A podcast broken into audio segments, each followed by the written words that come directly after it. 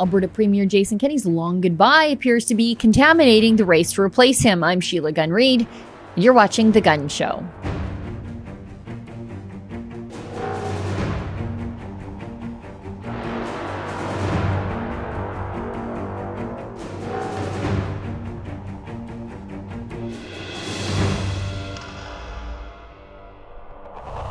Alberta Premier Jason Kenney offered his resignation some time ago after failing to secure two thirds of the party's support.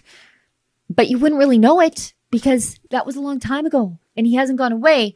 And now all of a sudden he's injecting his unwanted opinions into the policies of the candidates who are vying to replace him. Now, Jason Kenney has said that he does not have a favorite. However, Travis Toews, Jason Kenney's finance minister, seems to be the one that is the establishment pick, which perfectly explains why Jason Kenney is criticizing a main policy of one of the outsider anti Jason Kenney candidates. Danielle Smith has something called the Sovereignty Act, and it would ostensibly put a little bit of meat on the bones to Jason Kenney's constant, strongly worded letters sent to the federal government every time the federal government steps all over Alberta. She adds the or what to the threat. And Jason Kenney doesn't seem to like it. He's called it nuts. It's weird. Who asked him for his opinion? Nobody wants it. Now, we're talking about that tonight, but we're also talking about the federal conservative leadership race. We're also talking about Justin Trudeau's gun grab uh, that he is doing in advance of the passing of his next gun control piece of legislation. We're also talking about his nitrogen targets and how Dutch style protests could come to Alberta farms. And tonight, joining me from his Calgary office is Corey Morgan of the Western Standard.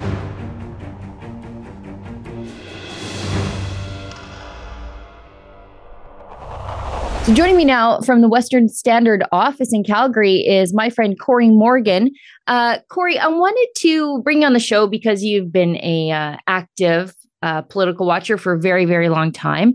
Um, and before we get sort of into the things that are sort of sorting themselves out uh, federally, because I think that's sort of a, a decided thing, um, I wanted to talk to you about the leadership race to replace Jason Kenney.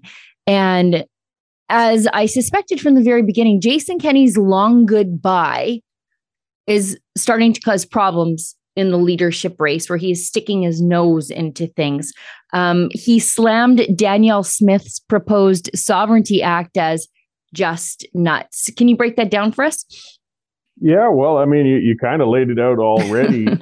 I mean, if a person's going to stay in an interim role or a long-term lame duck role, as as Premier Kenney has chosen to do, it's pretty much expected then you would stay out of the leadership race. I mean, it's not a rule, but it's a matter of convention and form and, and just class. Uh, his chosen successor, the establishment candidate, is is uh, Travis Toews, who isn't necessarily all bad, but he's the the certainly the one that Kenney wants. There's no doubt about that.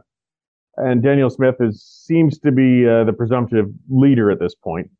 And uh, I, I, guess Kenney felt obligated to go in and, and take a swipe at her her main plank, being that Sovereignty Act. And I, I don't think it helped uh, it, as far as Toews goes. I mean, it established Smith as the uh, the non-establishment candidate. I, I think Kenney has turned this from a three-person race into a two-person race. Brian Jean has been fighting for oxygen already as the non-establishment candidate in there, and now it's going to be Toews versus Smith. And when you consider that half of the party already threw Kenney out recently, it, it's not a place. Uh, it's not a good endorsement for Toews. Well, and it, you know, when you look at some of the language that Jason Kenney is using to describe the Sovereignty Act, you think, well, just six months ago you were saying this stuff on perhaps another issue. So to quote him directly, he says. The proposal is for Alberta to basically ignore and violate the Constitution in a way that is unprecedented in Canadian history, Kenney said. I'm quoting from the Calgary Herald. But here's where it gets a little bit, huh, Kenney? Uh, where he would probably argue with himself uh, just a little while ago. Um, to not enforce the laws of the land, including federal laws, which include the criminal code, which is nuts. Didn't we get our own chief firearms officer because we were not going to enforce the federal laws around uh, the the firearms laws because they violate what we think are the natural rights of Albertans, and yet he's saying that okay, well, it's fine for us to do it on this one issue, but not Danielle Smith's issues. Yeah, no, it's it's ridiculous. I, I think a lot of his fear is she's going to succeed where he failed. A lot of yeah. why Kenney got pushed out by the membership was because he talked big and did nothing when it came to Ottawa. I mean, let's not beat around the bush with it. Mm-hmm. We got sick to death of it as Albertans, and clearly the members of his party did as well. Well, we'll talk about provincial police. We'll talk about a provincial pension plan. We'll send angry letters. We'll talk about shutting off the pipeline to the east. He to do a single thing. And Smith is looking clear that she's going to act. And uh, it, it's frustrated and upset him. And now he's swiping over. But as you said, yeah, the words are are pretty hypocritical with some of the stuff he was talking about. But uh, again, he was always talking. Uh, Smith, she'll probably act if she gets the chance. Yeah, I think this is um, the or what that everybody has been looking for. Uh, Jason Kenney's strongly worded letters to uh, Justin Trudeau never got us anywhere. And this is an opportunity to put some meat on the bones on whether it's unlawful or unconstitutional. Um, I think that is kind of besides the point when she is willing to do something anything other than waste paper in another letter to Justin Trudeau. And she really has established herself as the anti Jason Kenney candidate. She is the anti lockdown candidate. She's willing to apologize for Jason Kenney's transgressions as far as civil liberties goes. In her very first press conference, when she announced that she would be running officially, she said, Yeah, I'll go on an apology tour because Albertans deserve one for how they've been treated for the last two years. Um, and I, I think everybody at this point knows that she's the front runner, given how all the guns are pointed in at her. We saw that during the debate as well, where everyone was saying, Oh, well, you said this about cancer, um, as though it's some sort of shock that um, lifestyle does affect all health outcomes. But that was shocking. That was somehow um, insensitive towards um, towards cancer patients when she suggested it, although it's, you know, just common knowledge. Um, but yeah, during the debate, all guns were pointed in at her. Um, and I think that indicates that everybody knows she's the front runner. Well, and, and they entrenched her further as such. I mean, I, I was critical of that first debate because strategically they didn't even understand what they were doing. Every time they attacked Smith, they gave her another four minutes to speak. And it yeah, dominated that debate. She got to speak for half of it when there were seven people who were all, you know, the other six were fighting to to be noticed throughout this debate. But every time they turned their gun at Smith, the way the format was set up, then she had more time to respond. And likewise with Kenney. Kenney has just brought Smith back into the headlines and given her another whole week to explain to people why she feels her Sovereignty Act is what's going to serve Albertans. It, it, it's not harming her a bit. Now, what are her membership sales like? From what I understand, she is selling memberships sort of akin to the way Pierre Poilievre is selling memberships at the federal level um, that she's engaging new voters and disaffected voters, people who said, Yeah, I was pro unity. Uh, I voted for J- Jason Kenney um, because I thought he was the right guy for the job. Then I sort of recoiled in horror from politics for the last two years. It sounds like she's bringing those people back into the fold too. And it's odd because I would think that those people would maybe be Brian Jean voters with buyer's remorse. Uh, potentially, you know, and again, though, they're just uh, not so much pro Brian Jean as anti Jason Kenney to mm-hmm. a large degree. So, and and with Smith gra- uh, grabbing the the attention and the fire right now, and she's been doing it strategically smart. I mean, when she came out and said she was going to reopen uh, nominations where uh, they were closed questionably and things like that. Well, those were people who already basically sold thousands potentially of memberships on her behalf for the nominations. The the people who bought those memberships were furious; they never got a chance to vote she she got herself instant supporters in there and, and who already had memberships. As, as you said, uh, like Poilievre, she's holding town hall meetings across the province, and they're being very well attended. She's being very well received. I I mean, we don't know the numbers, but I can't imagine from looking at the other candidates that they're pulling in those kinds of numbers right now. Now, um, shifting to, I guess it's a federal issue, but uh, a strongly Alberta issue is uh, the federal government's nitrogen targets. Um, they came along at a time when farmers are kind of busy. So I don't think that we are seeing the sort of outrage that we would see and that we have seen um, with Dutch farmers rising up against these nitrogen targets. And again, we've got another strongly worded letter from the prairie premiers who expressed their disappointment. But where's the or what there? Well, that's it. And I mean, I, I think a leader's got to come up with, you know, what are you going to do about it? We're going to the provincial police force. We're going with uh, maybe even stepping in then with uh, agricultural regulators. Like the battle's got to come on. You got to start drawing the lines in the sand. It's not a question of whether the Constitution applies or not. The Constitution says we're allowed to take beer from Quebec into New Brunswick, but apparently we can set that aside when it's impractical for Quebec.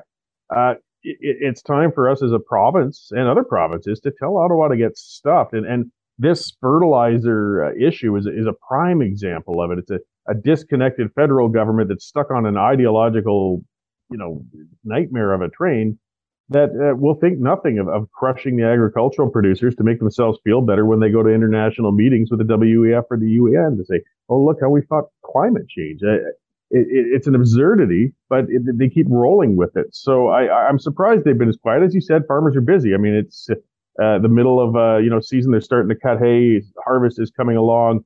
But if these, if we start seeing regulatory limitations on these fertilizers, uh, it's going to be a backlash. And uh, but but the government should be preemptive rather than waiting. That's part of it. It's always been reactive. We've always been playing defense. I think that's again some of the appeal of Smith. She's saying, well, we're going to play offense. That's enough. Yeah. And I think too, they might get much of the same reaction as we are seeing in Holland, where uh, progressive city people are siding with the farmers because this is one issue where everybody's involved. Luckily, in Alberta, people are still maybe one or two generations away from the farm. Um, there's still a lot of people who are still connected to somebody in their family that's farming. I don't think it's like that in other parts of the country outside of the prairies. But once you start seeing the price at the grocery store just skyrocket because yields are down, because input costs are up, I think you might lose the public on this this issue. A lot of people who take public transportation for work or ride their bike or take an Uber, for example, they uh they don't really feel the price at the pump the way a carbon tax makes everybody else feel the price at the pump.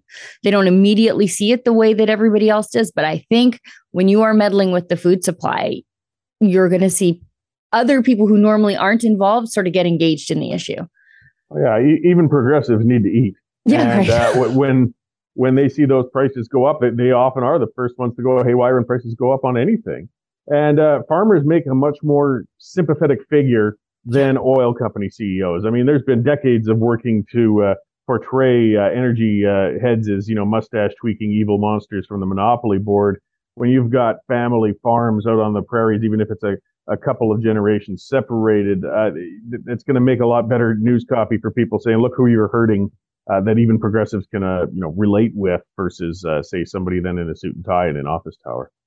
Now, um, on another issue of undemocratic government overreach, although there's just so many, um, the Justin Trudeau Liberals have decided not to wait until their law is passed to bring the law into force. And I'm talking about the uh, halt on the import of handguns. Now their their law is set to pass in the fall. That's the timeline. Whenever they decide to go back to work, it will pass because it's going to be supported by the NDP. It will cause absolutely zero effect in violent crime rates because it is not lawful Canadian gun owners who are causing the rise in violent crime. And I think it's up almost 6% um, in the last year. Violent crime is up. Um, but instead of waiting for the democratic processes to take their um, their rightful course, Justin Trudeau became Canada's best gun salesman.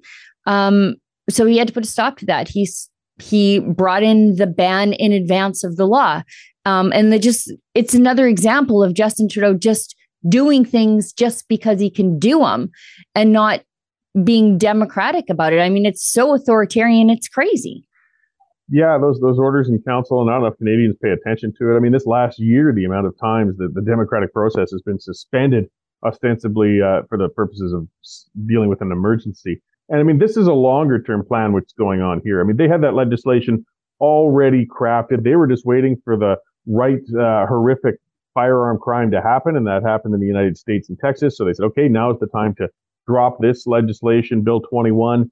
And then uh, I think, as you said, and it was twofold. I mean, they realized, oh, wow, now we've got to run on firearms. People are ordering and ordering. We're going to have even more to deal with later because the reality is they want to seize them later. We, we, there's no beating around that yep. bush. So the more they get out there, the more work they're going to have ahead of them. So they need another excuse. They waited until the Montreal shooting. Okay, that's it. Now we're going to do an order in council and uh, and stop the, the the legal firearms from crossing the border while the illegal ones continue to pour across at the Akwesasne Reserve. Yeah, yeah, and that's exactly it. There are things that they could do to address the rise in crime in Canada's progressive cities. They absolutely could. Um, one of those things is tightening up the border because that's where illegal guns are coming across the border and ending up in the hands of gangsters in Canada. They can also tighten up the border in a way that would stop the fentanyl from pouring across the border, which is the currency of Canadian gangs. But instead, they always, because they're lazy, they take the path of least resistance and they go after the people who already spend all day long jumping through hoops and getting background checks. Yeah, and, it's an ideological drive. It, it, it's definitely we're seeing the march. They they want to pick up where they failed back in the 90s with the long gun registry. Which again, the only reason for the registry was because they eventually wanted to seize them. Uh, they've got more strategic now. Well, listen, the handguns, the legal handguns, are already all registered. As you said, these are people who jump through the hoops. They're law abiding. Let's target those. Let's get after those. Let's disarm everybody with those, and then we'll move on to the long guns. It, it, it's an ideological push, and no common sense or reality is going to change that, I'm afraid. The goal isn't to fight crime. The goal is to disarm the populace, and, and they're going to move ahead with it however they can. Yeah, and and even though the gun registry was ended, thankfully by Stephen Harper, the ba- there's a backdoor registry already happening in Bill C seventy one where retailers now have to keep the records um, themselves, and the RCMP can come just take those records and then if they need to do confiscations like they did with the Norinco, like they did with the CZ 858, when they just moved that across classifications one night while everyone was sleeping, again, through an undemocratic um, tool in the law. So those, whether it's the handguns today or the long guns in two years from now, these things are coming for Canadian firearms owners. And um, I'm not hearing a lot, unfortunately, from the federal conservatives campaigning on this. They all sort of pay the standard conservative lip service to firearms rights because they know their base in the West cares about those things. But I'm not hearing like, okay, we're going to challenge this in court. We're going to do this. We're going to do that. Uh, I'm not hearing a ton of that. No, it's because they're campaigning to Toronto and Montreal, uh, right. you know, and Lower Mainland Vancouver. That's the reality. That's the battle, the wall we keep smacking up against in this country those three cities dominate the seats in parliament, and the rest of the country is secondary as far as that's concerned. And uh, whether you want to take it as a point of principle or not, the conservatives are looking at it strategically. They always do. So yeah, they'll talk to their base during a leadership race because they have to because it's members. But they're already hedging their bets and making sure they stay actually as publicly non-conservative as possible, particularly in things like firearm issues where it's going to be difficult to, to sell in in uh, you know downtown Toronto. And uh, again, that's where it gets back to the, the provinces had better really start uh, stepping up the, their means of autonomy because we're not going to see any good change in Ottawa. You know, and it's weird because the conservatives don't have a problem talking about complicated issues like what causes inflation. You can, they do their walk and talk videos down the street talking about what causes inflation, breaking down this big macro idea to how it affects your family. They do it on monetary issues, but they never do it on issues of, well, ultimately, um, firearms issues are property rights issues. And you don't see them trying to articulate the issues that matter to this whole chunk of Canada in between Toronto and Vancouver. It's an issue that we care about. But you never see conservatives try to take that issue and make the people in Toronto understand that these people who own firearms in the rest of the country, they're not your enemy. They just have different hobbies than you. Yeah, and it's a good way to put it. I mean, if you can articulate something as complicated and dull as monetary policy, right. just showing the statistics. We've got the statistics. The amount of firearms that are used in these crimes, they aren't long guns. They aren't grandpa's duck gun from the basement. They aren't registered, legally owned handguns. They are smuggled guns brought in by gangsters, used by gangsters, and targeting the people who are legally owning these firearms won't do a darn thing about it. It shouldn't be that hard to make that case, and they're willfully not making that case. Yeah, and there's so much issue around, or so much ignorance around the issue that it's really easy to to uh, address it if you wanted to. When you've got people like Chrystia Freeland saying, "What do you need a handgun to shoot a, a deer with?" Where the hell are you shooting a deer with a handgun? You know, like, but no, that's a really easy conservative attack ad to say like these are the people making the laws. They're really not. They're not bright about it. Why would we let these people who don't understand the law make the law? But the conservatives don't come out uh, on that attack. No, they don't. And, and, it's not the government's place to tell me what I do or don't need, anyways. I don't care. Right. If it's a whimsical thing, if I just want to, you know, eh, collect them, it's none of your business. As long as right. you're not breaking laws, leave me the hell alone. Yeah. But they, they, they, they do dominate that discussion. And I, part of what they're doing is, as you said, it's lazy policy, looking like they're doing something feels more important than actually doing something. That's why mask mandates got so popular. Right. It wasn't that they did anything to stop anything. It's just that they can say, look at all these nice little drones running around with masks. Look how much we are doing. Look how much we are accomplishing. You have a visible evidence of policy, even if it's not working. They want to make it look like it's working. And likewise, oh look, we just took 10,000 guns, 100,000 guns, a million guns out of uh, Canadians' hands. Look how good we're doing a job. And then people aren't drilling down enough to realize, well, none of those guns were committing crime. Right. That's an excellent point. That is an absolutely excellent point. It's true. It's the theater of public safety um, all over again um, with no real effect on anything. And actually, uh, frankly, I think it's going to get worse because on the flip side, the liberals are uh, stripping away the mandatory sentencing guidelines for certain gang related firearms offenses. So while they're cracking down on the people who are following the law, the recidivist gun criminals that are actually doing things to make your communities less safe, well, they're it's getting a heck of a lot easier to be a recidivist. Yeah, I, I mean, it, I, it's just bizarre where you're, you're lightening up on incarceration for the dangerous offenders. I mean, our, our, our system is a mess you know, and it, we've got a lot of people who are in for a bunch of minor property crimes, and the system's backed up with that. The courts are backed up, yet they seem to be going out of their way to find ways to release dangerous people among us. And, and we see that with, with sex offenders too, even if it's not related to the guns. But how often do we see press releases coming across from police services saying, yeah, we're releasing this gentleman to the public. He's a very, very high risk to reoffend. Uh, we're just giving you a heads up because uh, he's going to be walking among you soon you know, liberals really cared about crimes, maybe they look at some of those press releases. How can we actually maybe reduce these guys uh, from getting out and harming people? But that's not what they want to do.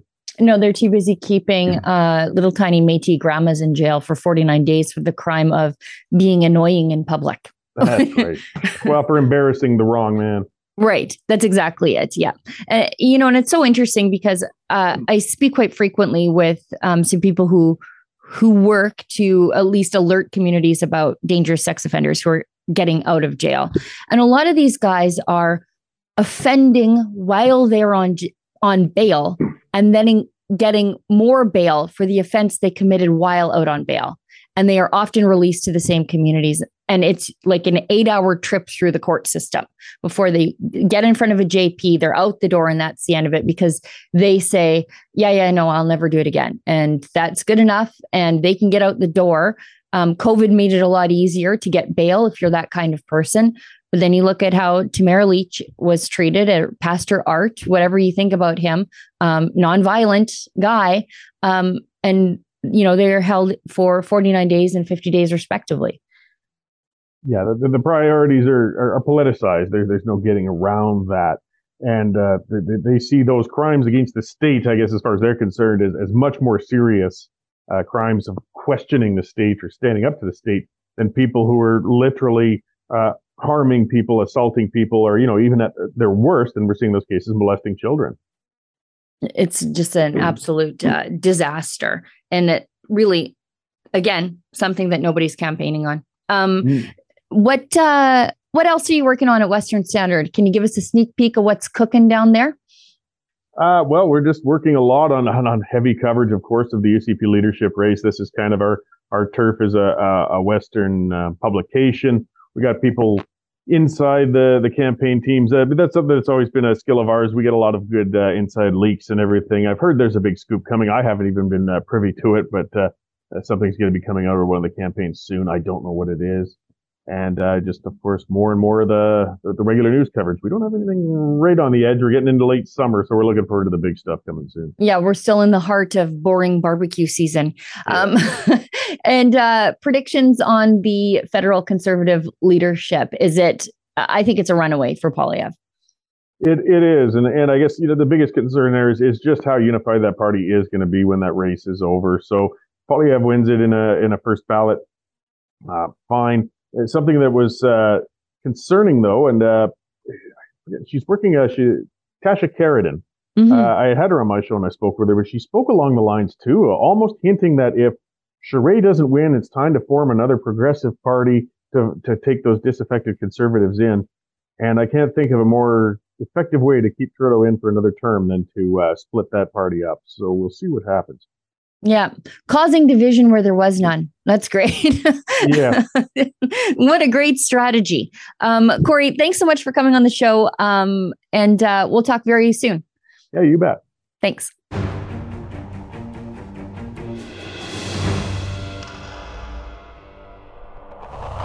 Well, this brings us to the portion of the show where we welcome and invite your viewer feedback. If you'd like to leave me an email or a note that you want to have read on the show, best way to do that is to send it to my email, Sheila at rebelnews.com. Put gun show letters in the subject line. So it's really easy for me to find because I get, frankly, hundreds of emails a day.